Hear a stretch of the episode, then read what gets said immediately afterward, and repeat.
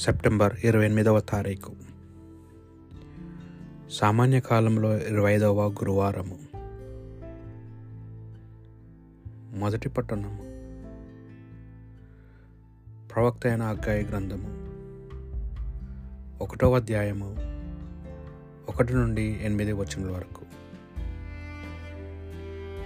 దర్యావేషు పారశీకమునగు చక్రవర్తిగా నున్న కాలము రెండవ ఏట ఆరవ నెల. మొదటి దినము ప్రభు హగ్గయ్య ప్రవక్త ద్వారా సందేశమును వినిపించాను. ఆ సందేశము షషయాయియేలు కుమారుడు యూదా రాష్ట్ర పాలకుడు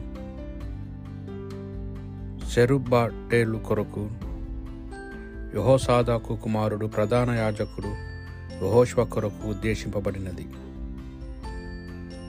సర్వశక్తిమంతుడైన ప్రభు హగ్గయితో ఈ ప్రజలు దేవాలయంను నిర్మించుటకు ఇది అనాథు కాదని పలుకుచున్నారు అని చెప్పాను. అంతటా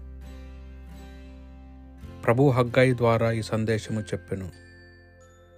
నా ప్రజలారా నా మందిరము శిథిలమై ఉండగా మీరు నగీషు చెక్క పలకతో పలకలతో చక్కగా కట్టుకొనిన గృహములలో వసింపనేలా మీకేమి జరుగుచున్నదో పరిశీలించి చూడుడు.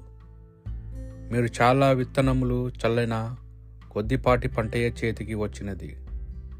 మీరు భుజించుచున్నారు గాని కడుపు నిండా తినుటకు మీకు తిండి లేదు.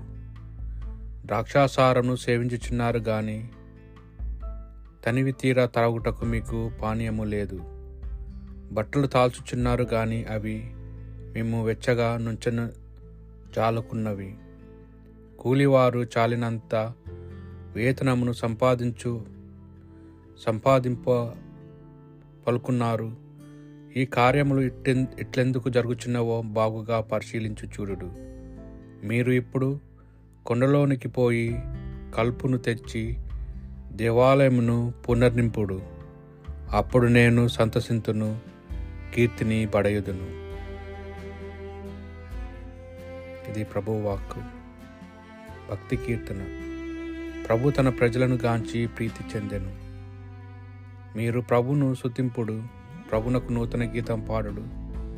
భక్త సమాజంలో అతన్ని సుతింపుడు ఇజ్రాయెల్ తమ సృష్టికర్తను చూచి ఆనందింతురుగాక సియోను పౌరులు తమ రాజును గాంచి సంతసింతురుగాక ప్రభు తన ప్రజలను గాంచి ప్రీతి చెందును.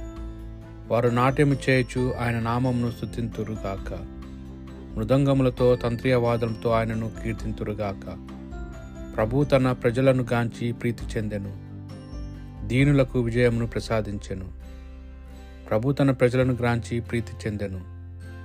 ప్రభు ప్రజలు తమ విజయమును గాను సంతసింతురుగాక రెయ్యేలు సంతోషముతో గానము చేయుదురుగాక ప్రభుని స్థుతించుచు కేకలు పెట్టెదురుగాక దైవ ప్రజలు విజయ మిదియే మీరు ప్రభువును స్థుతింపుడు ప్రభు తన ప్రజలను గాంచి ప్రీతి చెందుడు.